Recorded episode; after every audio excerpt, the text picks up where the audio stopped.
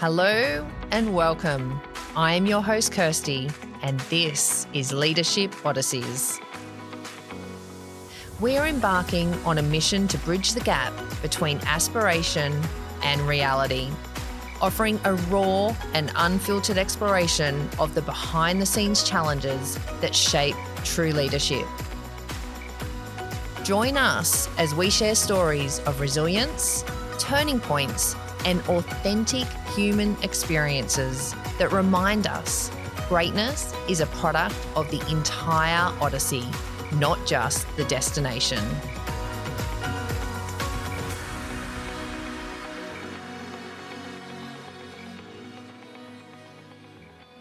Today we're honoured to welcome a true visionary in the world of marketing and leadership, Adriane McDermott.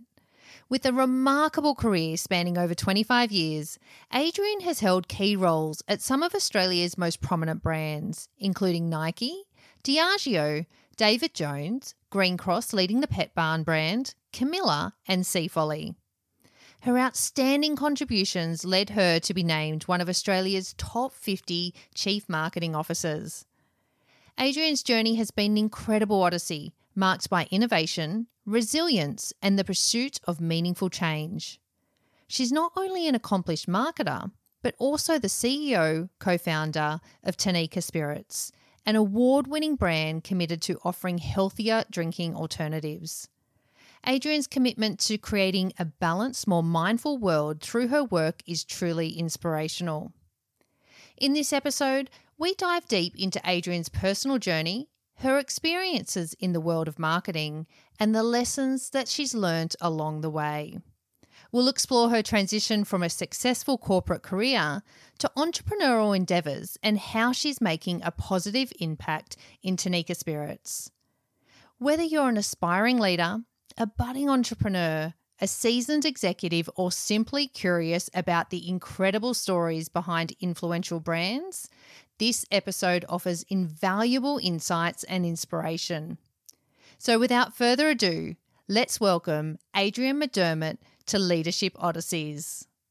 Welcome, Adriane. Hi, thank you so much for having me. I am so excited to have you here today on Leadership Odysseys to really share your incredible odyssey with everyone. And I have to say, I've had the pleasure of knowing you now for around 6 years. Our paths first crossed during our time working together at Seafolly. And since then, you really have been an incredible source of energy, wisdom, and unwavering support in my life. So we're here today at Manly Library, which is so nice for a change in scenery.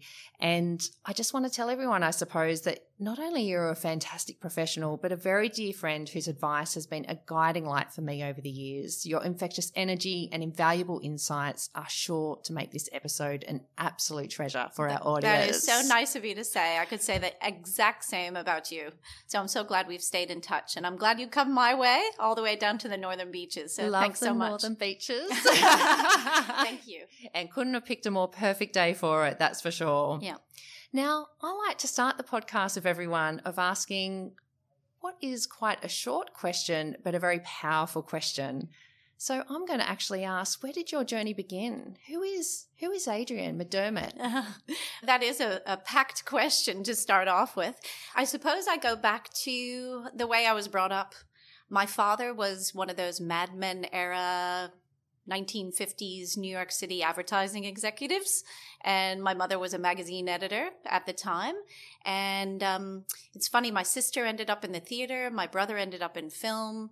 I suppose I was always brought up around this like theatrical sense of experience and brand building and curiosity, and I guess where art really meets science. And so I landed on a career in brand building just because I was fascinated by that. It was something that I really grew up with. Spent 7 years doing theater myself, and then really turning that into retail theater, I suppose, and all the jobs that I've had, especially in the last 10 years or so. But yeah, just really curious enough to come over to Australia almost 30 years ago now.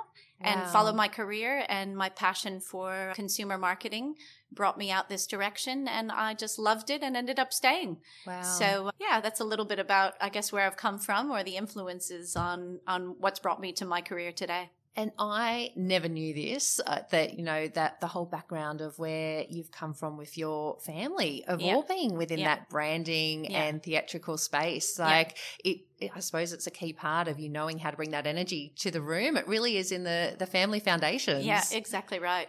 So 30 years here in Australia. Mm-hmm. So what has that journey been like for you here? Wow. So I first got out to Australia and I was supposed to be here for a short time. I was working as a human resources manager for a pharmaceutical company and I didn't know it, but I met my husband the first month I was living here.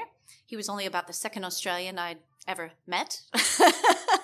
And we met at a pub in the Rocks, of all places. Excellent. As you do. And I didn't know it at the time, but I was about to fall in love with him and the country and the lifestyle here. I ended up going back to the US for a couple of years in the late 90s to get my MBA in marketing in Chicago. But then soon after, decided to come back to Australia. We got married, and I spent the better part of the last 25 years really working my career here. I did have the opportunity to go back to the US as well. Between about 2005 and 2010, picked up the family, picked up stumps, and was able to go back to the US and work in San Francisco and in Portland, Oregon as well. But Australia drew me back here about 12 years ago, 13 years ago, came back, and yeah, now I'm really all sold on being in Australia for the rest of my career and the rest of my life. I just love it here. And so many people in the world would love to come here. I just feel absolute privilege that I was able to, I guess, have a life here, which is fantastic. And enjoy the incredible beaches. And raise exactly. That's why I live in the Northern Beaches. And so where did... You mentioned, you know, starting off and you've worked, you know, over in America as well as over here. Mm. You've worked for some pretty dominant brands and been a huge part of creating these brands. Mm. Can you take us on those journeys? Sure. Well, I suppose after that experience of getting my MBA in marketing, it really allowed me to make a career transition into consumer marketing and brand building. I was fortunate enough to have a role at Diageo, which is one of the best global spirits brands in the world here in Australia. It was a fantastic time of ready-to-drink growth, of the Rugby World Cup happening here for Bundaberg Rum, fantastic people that I got to work with. And that really gave me a taste for brand building and also into the category I'm now innovating into, which is global spirits. Fantastic time in my career and what a great company to work for that really knows about, you know, building experience and building lifestyle brands.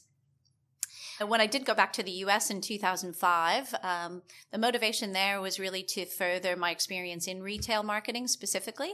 And at that time in Australia, we really hadn't advanced to that level of retail consumer experience that the U.S. had done so well.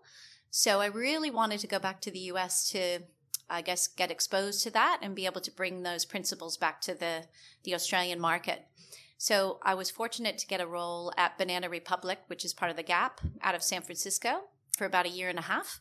And in that role, I was working in an international marketing role, bringing the Banana Republic brand into Japan at the time. They kind of thought, well, you know something about that part of the world being from Australia, so why don't you know, be the one to launch into the Asia Pacific? And that was great. It was a really good learning of, you know, what are the aspects of a global brand that are transferable into new markets? What's that kind of brand story and the brand truth that really needs to stay connected in building a global brand? And that was a fantastic example of, I guess, some of the key learnings of adapting to a new market and being able to export, you know, a really big idea that was coming out of the US. And can I ask just on that one, what was the leadership like around you? Was there at this stage where you really are making that impact and starting to really learn all about consumer insights, consumer behavior, building that global brand? Did you have strong leadership around you? We definitely did. I suppose that was the first time I'd gone to a much bigger retail brand that had the depth of specialization in different departments. It's the really key difference between working in a US corporate environment versus an Australian corporate environment. In the US, people are highly specialized and spend their entire career very focused on kind of a singular expertise. So at Banana Republic, which is part of Gap, there were definitely specialists in consumer insights or commercial strategy or international marketing or brand marketing versus product marketing. Very, very honed in skills. Mm. So I guess it gave me the opportunity to learn those individual functions to a high depth of knowledge. And so, yeah, great leaders who were kind of coming, you know, from all sorts of different directions. That's the other thing about the U.S. is that people move to specific cities for career decisions. So, you know, you might have someone who was an expert in brand building in New York move across the country to San Francisco and work for Banana Republic, for example. So you really get the diversity, too, of thinking from across the country, a lot of different backgrounds and, again, true specialists in their fields. Yeah, wow. What a great experience for you in being able to be in some of those key environments. Yeah. But probably the better part of the experience was while I was at Banana Republic, Nike was just on its journey to develop its consumer retail expertise. So they actively looked for people and recruited down to San Francisco, you know, into the Gap and Banana Republic in particular, people who are really good at retail marketing to join the Nike business at the time. So this was when Nike was moving from their Nike Town concepts, which were only about 7 to 12, you know, flagship stores worldwide, to what you see today, which is literally thousands of Nike stores. Wow. So they were really looking to bolster the retail marketing expertise. And I was in the right place at the right time to be able to be recruited, moved up to Portland, Oregon, and went straight into an Asia Pacific retail marketing role. This was also during the build up to the Beijing Olympics in 2008, which Nike was on a land grab race. We actually built 1,000 retail stores in China in a year in the lead up to the Beijing Olympics. Oh my gosh, that is huge. So it was literally 3 stores a day were opening in China. And my responsibility was thinking through the customer experience when it came to the windows, the direction of the visual merchandising, the retail communication. And then I moved into a global running category role where Nike Plus was really just emerging. And thinking about how to simplify the product technology down to a retail marketing, clear messaging kind of level to be able to take that concept to market, which was fantastic.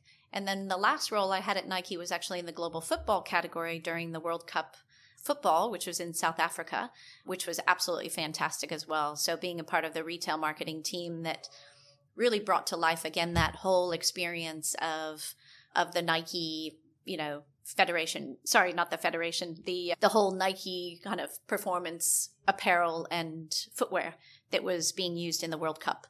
So we really built out these amazing atrium executions and retail marketing executions that really, you know, when I think to the budgets and the kinds of things that we were able to do and the people that I was working with there, it was a real highlight. Yeah, wow. That is pretty significant campaigns that you were part of and got to experience that whole building of them, taking them to market and seeing the impact that had on a global scale. Mm. Exactly right. Yeah, wow. So Nike was quite a prominent part of your career.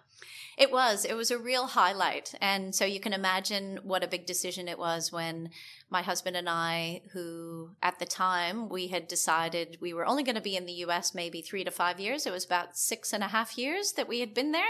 And our kids were at the right age to make a decision as to whether or not we would stay in the US or come back to Australia. So we made the call to come back to Australia. So the hardest things I've ever had to do is resign from my job at Nike, and people kind of went, "Are you sure?" Yeah. And I went, "Yeah, I'm sure. I think I'm sure." But yeah, came back to Australia because the kids were at that right age, and those are the kinds of decisions that you do make, and you never look back. It was a hard transition, and I always empathize with people who are coming back to the Australian market after having some great global roles. It is just a mindset shift, and it does take a while to make that transition. So it took me literally about a year to find a GM marketing role at David Jones. I wanted to stay in retail and I wanted to stay in Sydney. And as you know, there's not much opportunity there. So David Jones was a fantastic opportunity that came along. Yeah. But I had to be patient. And then after that is when I worked with you at Seafolly.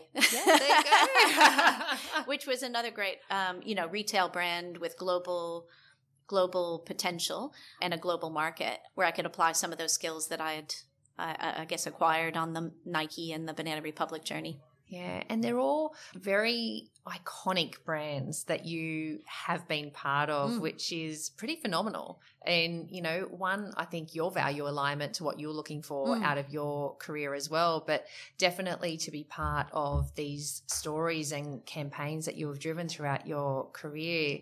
Gosh, it really is quite special. I remember at Seafolly, there was this wall that had all the magazine covers of all the different, you know, key ambassadors over the years. Yeah. And you played a significant part in that. Yeah, it was great. I'm really grateful for the brands I've been able to work for and the experiences I've had. But I guess the big learning for me is not to rest on that. And just because you have worked for these great brands, you really can't trade on that on your career forever. So really the last 2 years or so, or really since 2020, I've really done some deeper thinking about, yes, I've had these great brands and great experiences, but it doesn't define kind of who you are and what your potential is, nor can you rest on that. So just because I was, you know, selected as one of the top CMOs in Australia for 2 years, that was some years ago now. So you really have to accept at one point in your career that you jump to a second curve. Yes. You really can't. You can no longer trade on the kinds of things that made you successful maybe 10 years ago or 20 years ago. You really have to make a second career or a third career and jump a curve and do something different. Yeah, it's a very powerful lesson to be able to talk out and to be able to share with our audience. How did you go from that true corporate career into starting to really feel that way of not resting and really looking at your future self on your journey as well? When I try to think of the time that I flicked the switch, it was during early 2020. I was between roles, and of course we all were experiencing COVID, and it really made me think about what I wanted to do next, what I was good at. I think it was a very reflective time for all of us. And I really, for the first time, had an opportunity to think deeply about what I felt that I was wanting to move on to. So I started to consult with some other brands around their own small business journeys, using my marketing knowledge to try to help them in the early stages. I also went to IECL and got my level 1, level 2 executive coaching accreditation in order to, again, maybe make a more serious go at helping other small businesses navigate that journey. And then I realized, why wouldn't I write my own business plan? You know, here I am advising a lot of others to take that leap. Is this something that I'm attracted to? Is this something after all those years working for someone else that I can, you know, start to carve out something on my own terms as well? So it was really, I guess, a bit of a reflection, as we all did during those early days of COVID, as to really what do I want to get out of my next chapter? And is it the right time to really take control of that and do something on your own terms? Yeah, fantastic. And probably just that moment to stop and actually have that space as well. I'm definitely hearing that is a key part for all of us as we go on this journey of life, and we really just, the treadmill just keeps going. But having a moment to just stop and pause and really ask your heart what your heart truly desires. That's exactly right. Is incredible. So it was about 2 years ago that you started your brand, TANICA. Tell us a little bit about how that journey has evolved over the years. So we launched TANICA in November 2021, but as I said, the journey really started probably almost 2 years before that, in early 2020. In between, after writing the business plan for TANICA and really identifying an opportunity that was based on that movement during COVID, which was more about the need for social connection and wellness. After writing the original business plan, I was tempted into one last big corporate role. So in about mid-2020, I took on the Chief Marketing Officer role at Green Cross and Pet Barn. And TANICA was a little bit of a side hustle. It was just bubbling around in the background. on the back burner for some time. As a lot of startups are. Yes, exactly. So, you know, we really dove into it with all the things that were attractive to us, like making the label, making the bottle, making the brand, all the you know, adornments to the brand. It was like a nice little, again, side hustle slash hobby that was happening. But then things got pretty real about mid-2021 when we had to invest in the actual components, the production, find a distributor. So it got a lot more serious, a lot more quickly in kind of late 2021. So I made the decision to leave my corporate role and focus on TANICA full-time from early 2022. Again, a very hard decision, and one I didn't take lightly, and one I would advise people now who have their own small businesses and side hustles to hold on to your day job as long as possible, because, you know, I liken it to, a lot of entrepreneurs say this, but, you know, jumping off a cliff and making a plane on the way down, which is the feeling that you get. Oh, so very true. You know, making the leap. Luckily, I had, I guess, enough financial security to tolerate not paying myself and putting in a lot of my own unpaid time and into TANICA for 2022. It was a big risk, but a huge learning as well. We did do one round of friends and family capital raising before the takeoff, and that was allowing us really for about a 3 to 6 month runway of marketing. I did have to put in more of my own time and money into the brand in late 2022, but I can confidently say now that things are really paying off. I like to call it the J-curve nerve, which is really, you know, the understanding that you will not be profitable from day one. You have to prepare yourself physically and mentally for some losses before you can start to see a forecast which flicks the switch into profitability.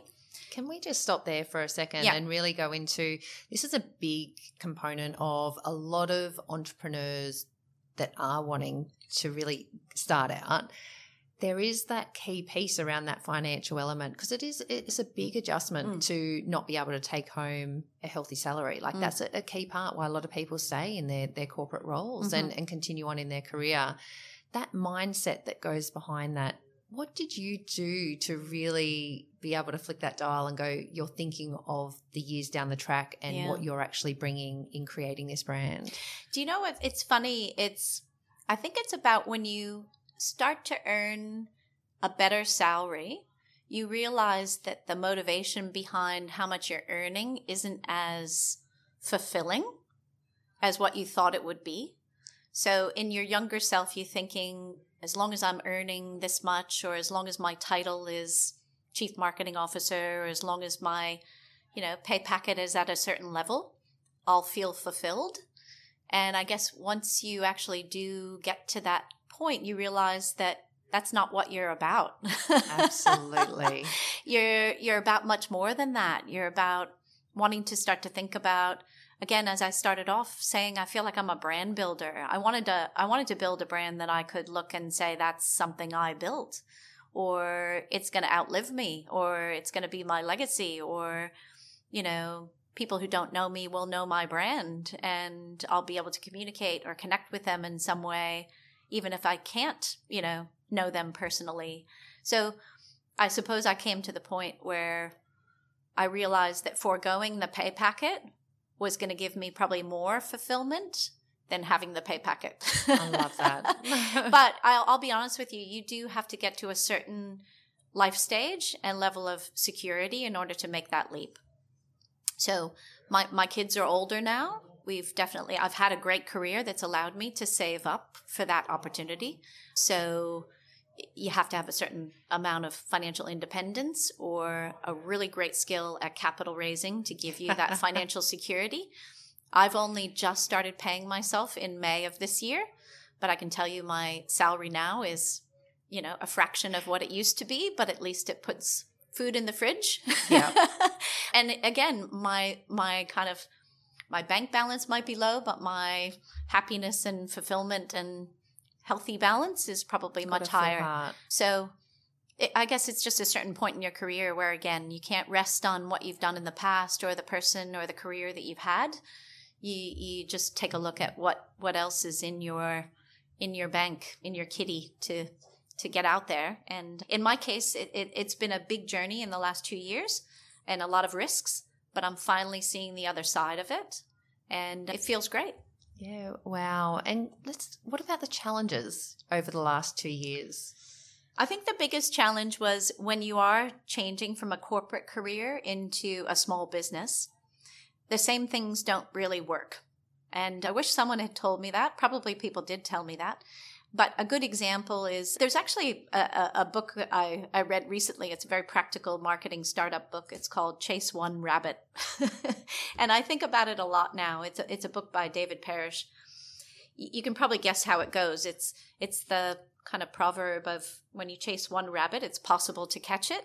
But if you try to chase two, you risk losing both. Now, in the past, I had large teams and budgets that were capable of chasing multiple rabbits. And in corporate roles, you know, you catch a few, you lose a few.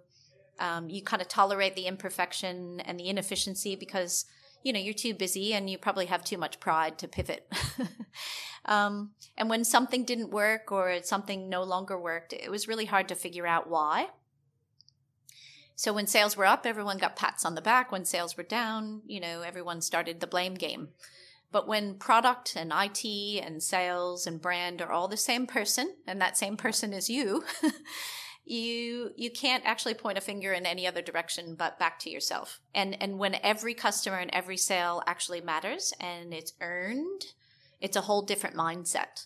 So I guess my biggest learning was the first 6 months of marketing TANICA, I was using my old ways of marketing, which were spend big, blow on a few embers and just watch the embers take off. You know, we gifted over 100 people. I spent a lot of money on a PR retainer in order to get, you know, PR placement. We got a lot of good placements, but it was unsustainable because the spend level was unsustainable. Yeah. Because the core idea wasn't fully baked and because I was chasing a lot of rabbits, not just one rabbit. That's a pretty good lesson to learn at an early stage too, thank God. Well, it took about 6 months, but it was kind of when the initial runway, you know, starts to dry up. You realize, wait a minute, we need to take a step back. And I guess the biggest learning for me too was just because I was a career marketer didn't mean that I had a good marketing strategy. In fact, I didn't need a marketing strategy. I needed a market strategy. Yeah, it's a big difference. Which again, I've learned is a huge difference. It has to be a market strategy. And again, that's that one rabbit, which is going, you know, an inch wide and a mile deep on something. Yeah. And really having that understanding at the outset as to, you know, what's that one rabbit? What's that, you know, real insight and what's that real market opportunity? And then the relativity of your value proposition in that market. So again, I think it was a real learning because in the past, things could be a little imperfect and still be okay. But when you're running your own small business, you can't afford as many of those imperfections. Absolutely. Yeah. So it's been a huge learning and something that, again, you really have to pivot your own mindset as well as your strategy. Oh, it's huge. And it's so reliant on yourself as a founder, like to be at all the different expos, to be at different markets. Yeah. I actually love that now. I love how close I am to everything. So I spend a lot of time at markets now. Markets were half of our sales in 2022. So markets and direct-to-consumer online is the bulk of the TANICA business right now. We're just now readying ourselves to jump back into the on-trade and the off-trade, which is the wholesale market next year. But again, I've taken a big step back just to really build the brand almost one customer at a time. And that's my other learning is that if you're really connected to people, to the people that you're serving, and, you know, a market for me over 3 days, I might sample over 1,000 people. And I'm there 8-9 hours a day pouring little samples of TANICA and talking to people and seeing their reaction. And over time, you can actually see more and more people coming back, you know, more and more people saying, I saw you on Instagram. I love your brand. Oh, my God, I'm obsessed. And it makes you feel so good. And you can ask them some questions and you can adapt. You can adapt even in a day. And that's what's so wonderful about that. So I'm loving being so close to the tools and so close to the consumer. I wish I also paid more attention to all the people who were on my teams in the past on the tools. And when I say on the tools, I mean, you know, I'm doing my own Klaviyo, I'm doing my own Shopify, I'm doing my own Typeform surveys, I'm doing my own, you know, troubleshooting. You know, I wish I paid more attention to all of that detail in the past, because it's really thrilling to be that close to the tools. It is. And the data. So I'm loving that as well. I just think that's been a big learning too, is just rolling up your sleeves and not having your pride get in the way of progress there. Absolutely. And knowing that just starting with that connection and, you know, building those relationships, getting that honest feedback then and there so that you can make those, you know, very pivotal moments of change in your business is absolutely critical. Yeah. So everything on a personal note from that, and I know we've spoken about this over the years, is, you know, even with our own business, Naturally Gluten Free, it all started to get that cash flow in standing in those markets. We did it for 7 years and then really building that customer base up and then going to find the local stockers that you can then go work, bringing a customer base with that over to you. And it is, you know, for all the entrepreneurs out there wanting to make those startups, it is getting back to some of those basic fundamentals. It's fantastic. It really is. So let's really dive into the story behind your incredible brand and knowing you and knowing how customer insights have played a big part in your corporate career. What has been that consumer insight behind your brand? So TANICA started on the principle of having an option for people who were seeking something better for them without having to give up drinking and the pleasures of drinking altogether. So it is an alcoholic beverage. TANICA is short for botanical. We felt really strongly from day one about the beautiful Australian botanicals and flavors around us, and we really wanted to bring that into an amazing, high-quality product. So the first iteration of TANICA was based on a low alcohol proposition. So it was only 10% alcohol by volume, which is about a quarter strength to a vodka or a gin.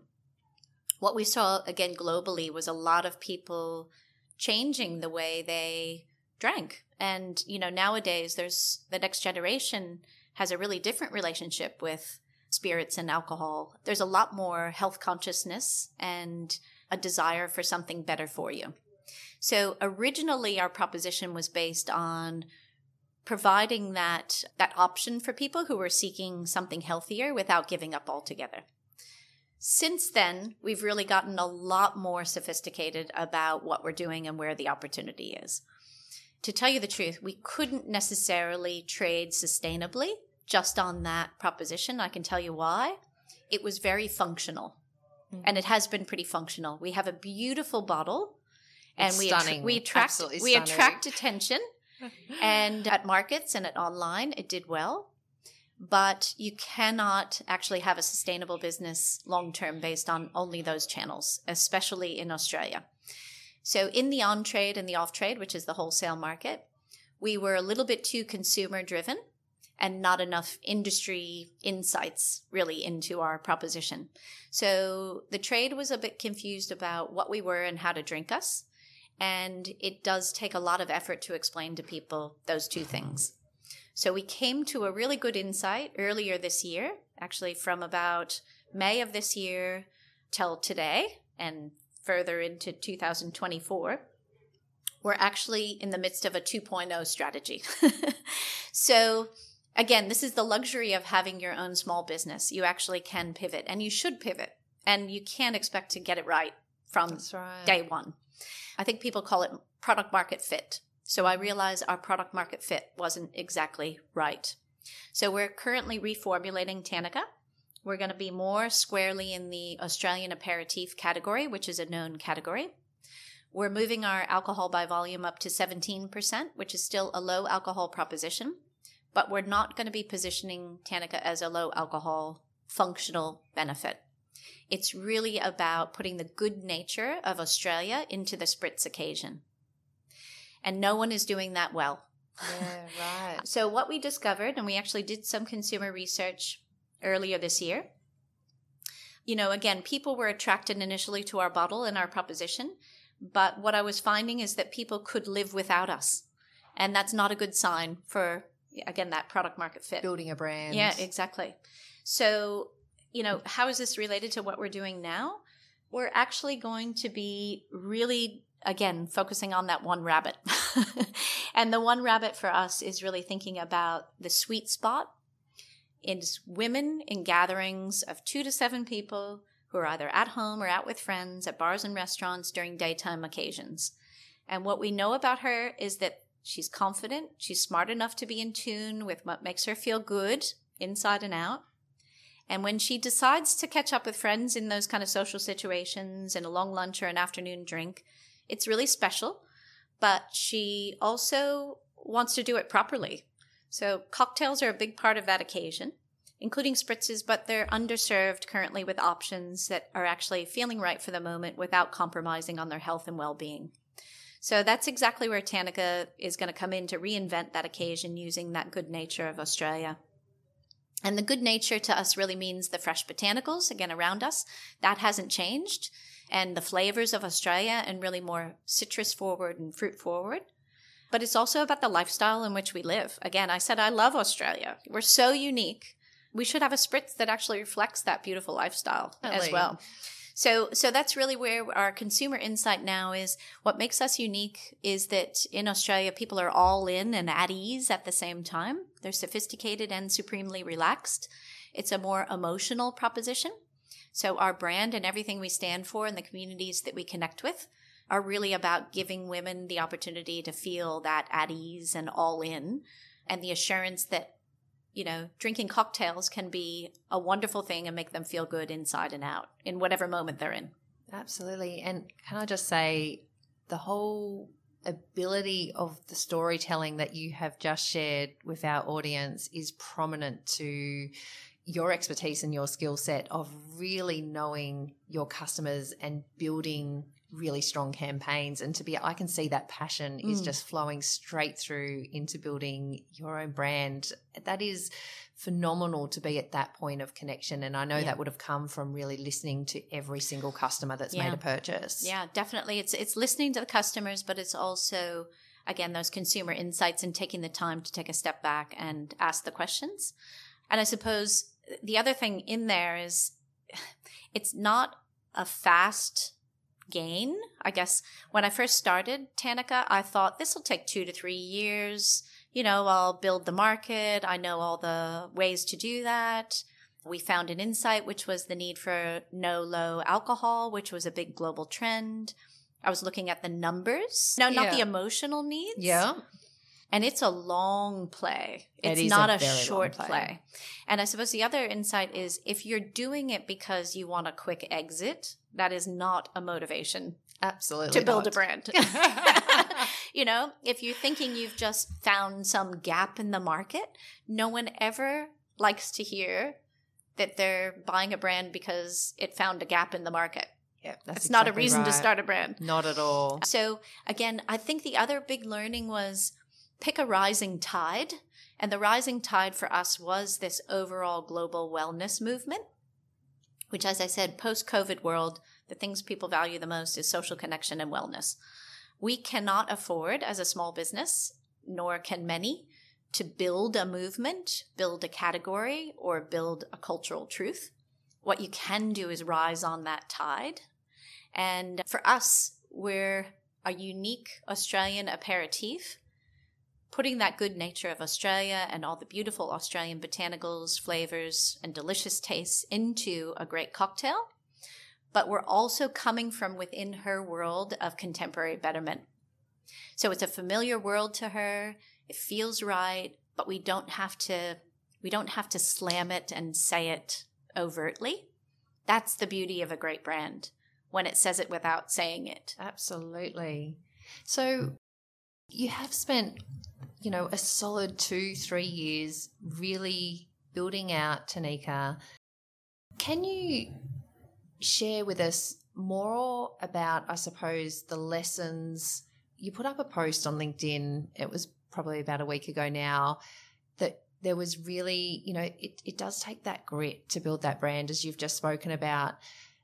But as you evolve into going into that next stage, what have been those core lessons that you can share with our audience? Mm. I actually, in that LinkedIn post, and it's funny, it probably got the most comments, and I should explain it. The mantra that I feel like I live with now is relax but never rest. That is brilliant. And you did say you're going to make a T-shirt on this, and I'm exactly. putting an order in for one. I feel like it's so aligned to exactly the way I operate. And if anyone knows or worked with me in the past, you'll know I'm pretty full on. And I think you're full on, but you're also, from my time working with you, you were always calm. Well, that's the thing is, I think that relax, like you have to be comfortable. You have to be comfortable, and it has to feel natural as to what you're doing.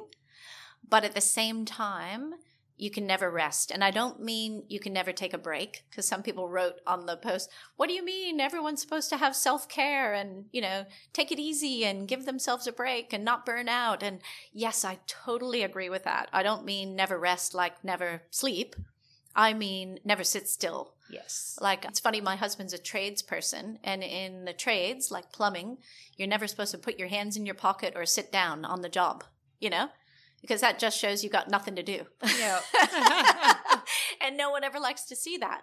So to me, it's like keeping busy. Like to me, if I have a spare hour, I'm going to go into Klaviyo, into the back end of my EDM flows, and see what's working and tweak a couple of them. Like, I'm never satisfied with exactly what's happening. But, you know, I love what I'm doing so much that it's a passion and an obsession, and it doesn't feel like work. So it becomes part of who you are as a person. Mm. Mm. Yeah.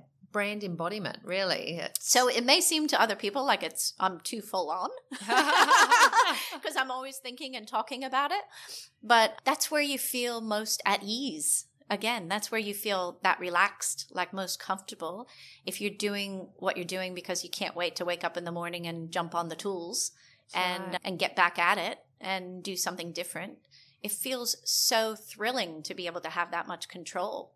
I have a friend who calls it being the benevolent dictator, which I absolutely love. So, you know, my heart's in it, my passion's in it, my heart's in the right place, but I love being the one who can make the call. It's really great. It's thrilling. Yeah, and you know what? It's so true in the sense of when you're so passionate about something, just the energy that naturally rises within that space on a daily basis. And this isn't something new for you either. Like, I remember back in the days, the Gin Folly, it really did start.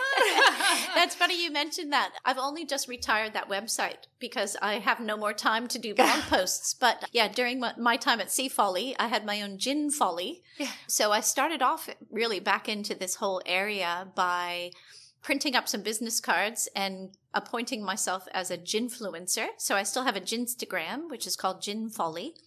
And every now and then I still post to it. But I printed up business cards, went around to Junipalooza and other gin events, handing out my business card, telling people I would do, you know, blog posts and reviews of their gins. I got gifted a few bottles. That was the whole motivation. Nice. But I do love Australian gins and Australian botanicals.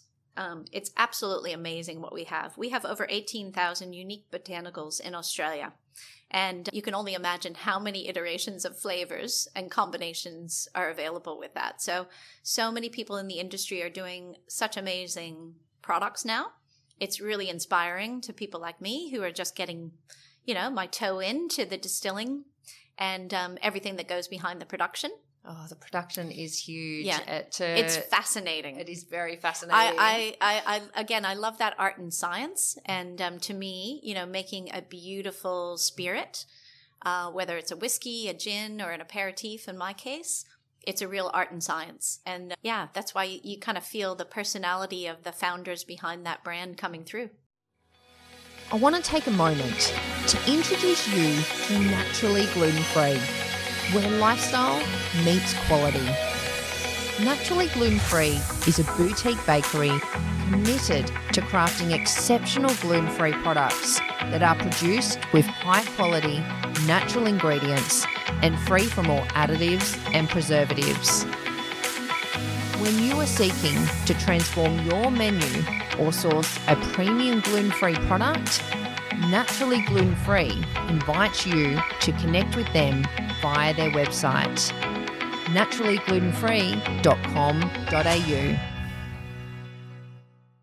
Before we get back to that post, because I do want to get back to your four kind of tips that you left in your LinkedIn post, but from finding the right people to partner with, how did you dive into that space to find the right commercial partners? So first of all, it was a little easier than I thought to get into the category. That's why I think right now there's about 687 distilleries now in Australia, which actually isn't that many. But you can actually get into the category through contract distilling, and that's what I did at the outset. So I found an NPD partner which I could work with, just briefed a formulation based on the beautiful botanicals that I loved in some of my favorite gins, the taste profiles I was looking for, and just worked through multiple series of tastings. Now I have the privilege of working with a wonderful person who's my contract distiller, who has his own aperitif and liqueurs brand, as well as a vermouth brand. His name's Sean Byrne. He's consulting with me. He's been fantastic. So we're now working on the next formulation of TANICA. And he's just an expert in seasonal produce, locally supplied Australian botanicals, flavor profiles, keeping that freshness into the formulation. I've amassed a brains trust of advisors, excellent, and, you know, people from either commercial backgrounds, people who have built their own spirits brands. I've also found some fantastic marketers that I've brought on board. I like to support women who have started their own independent businesses, and there are many. Yeah. So worked with a great company called Self Events Co. up in the Sunshine Coast, a woman named Tara who started her own business in events management. My first consumer event was done with her. I also work with an ex-Seafolly woman who we both know, who has her own business called Traction Lab. She's an absolute expert in PR, social media, influencer marketing, and activations. And then I also have a social media organic partner who's doing my organic posting, my community management. And it's only because I value all those things and all those touch points. And again, I've been able to find some women who have their small businesses or freelance businesses that I've been able to support in turn with giving them the opportunity to join the journey. Yeah. Thank you so much for sharing that. And let's dive back into your LinkedIn posts. So you've got your four key elements that you actually, you know, shared in this post, one being relax but never rest. The other one was treat every customer like your first one. That one is, again, an insight that I got from these markets and also just from valuing every single sale as it comes in. What I meant by that was your first 1,000 customers are so critical. And I just feel like if I connect with someone deeply 1,000 times, those are the embers that then will start to grow. So rather than doing these big blunt audience marketing, you know, paid advertising, to me it's about these opportunities to really earn each customer one at a time. So what I mean by that is I do all my own order fulfillment, for example. I handwrite every single postcard that goes out with my orders.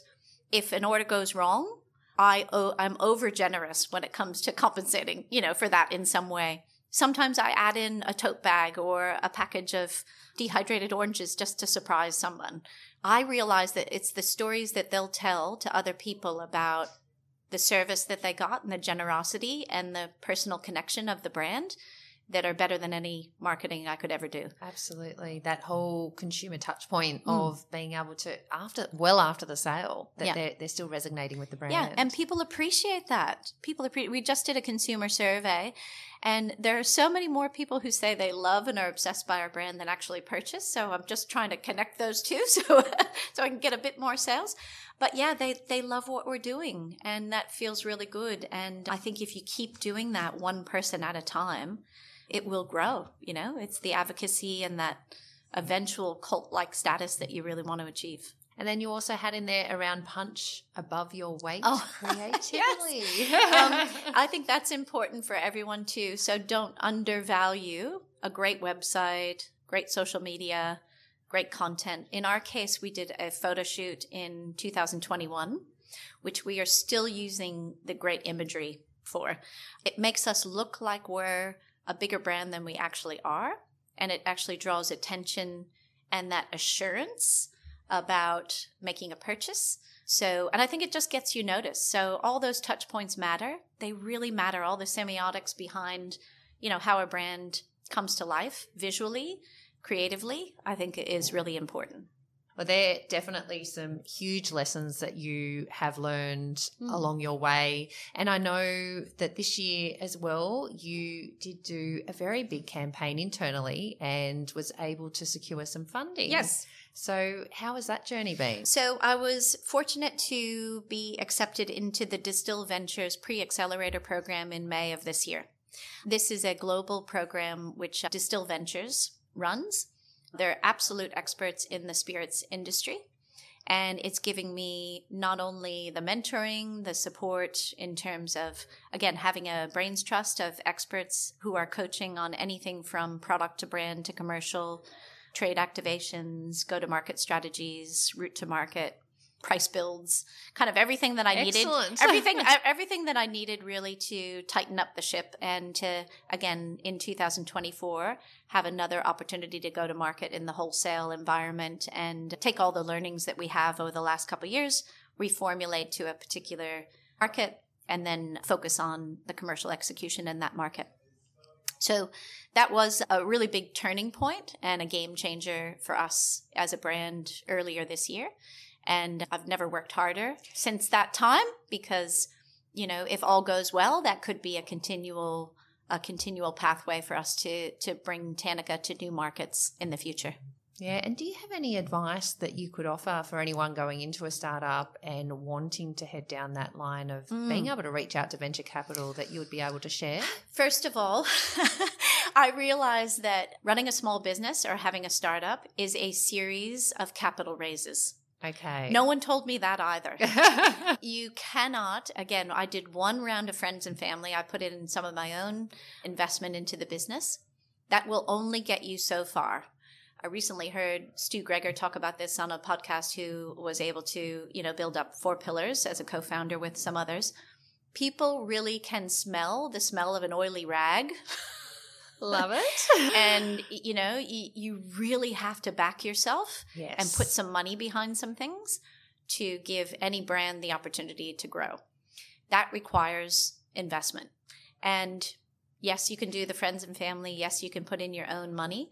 But the startup mindset is really about one milestone to the next on capital raising, I think, in the first 2 to 3 years, in order to really give a brand an opportunity to breathe and to flourish.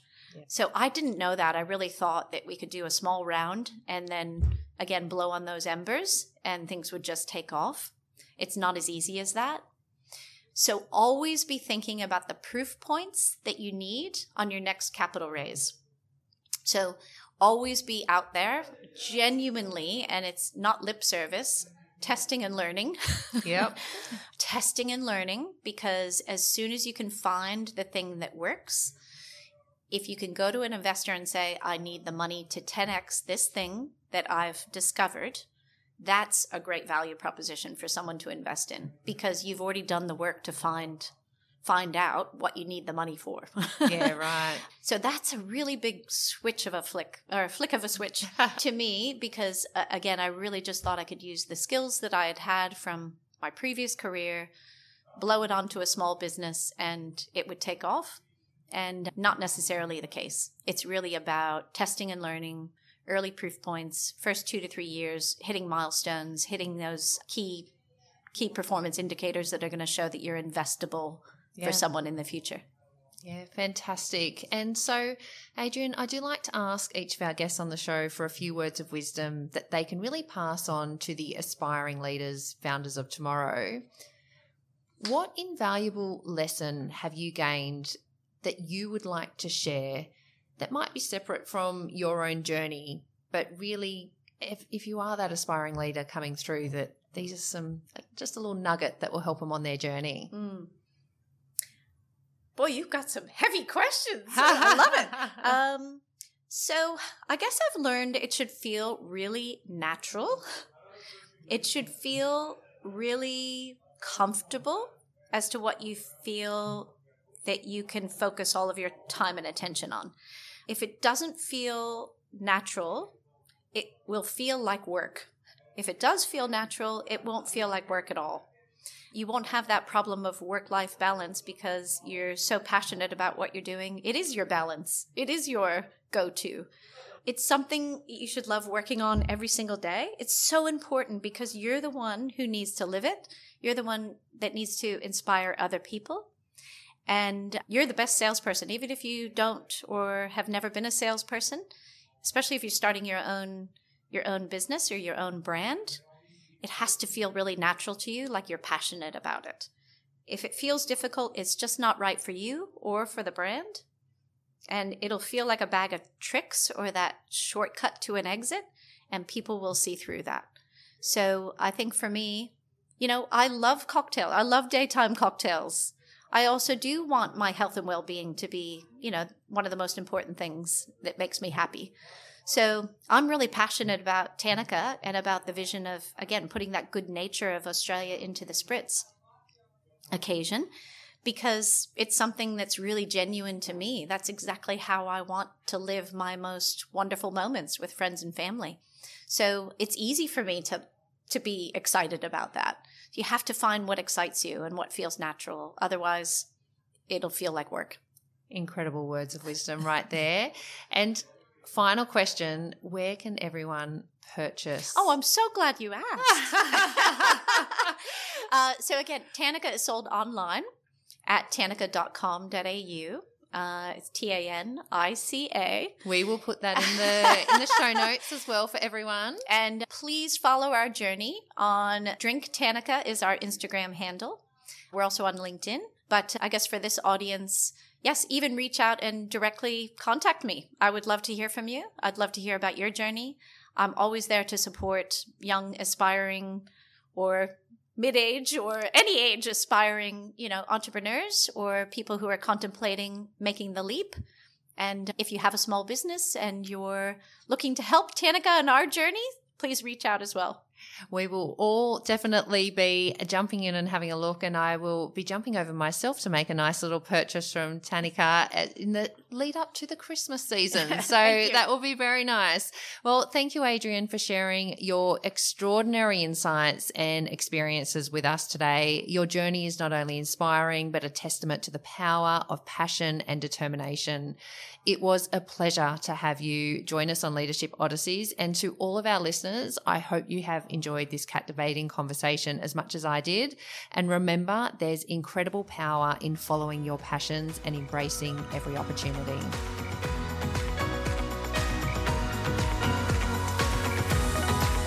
Thank you for joining us on this incredible odyssey. Until next time, lead with courage, lead with heart, and keep exploring the remarkable world of leadership. Enjoyed the journey? Hit the subscribe button, rate us, and leave a review if our stories ignited your leadership spirit. Your feedback fuels our odyssey.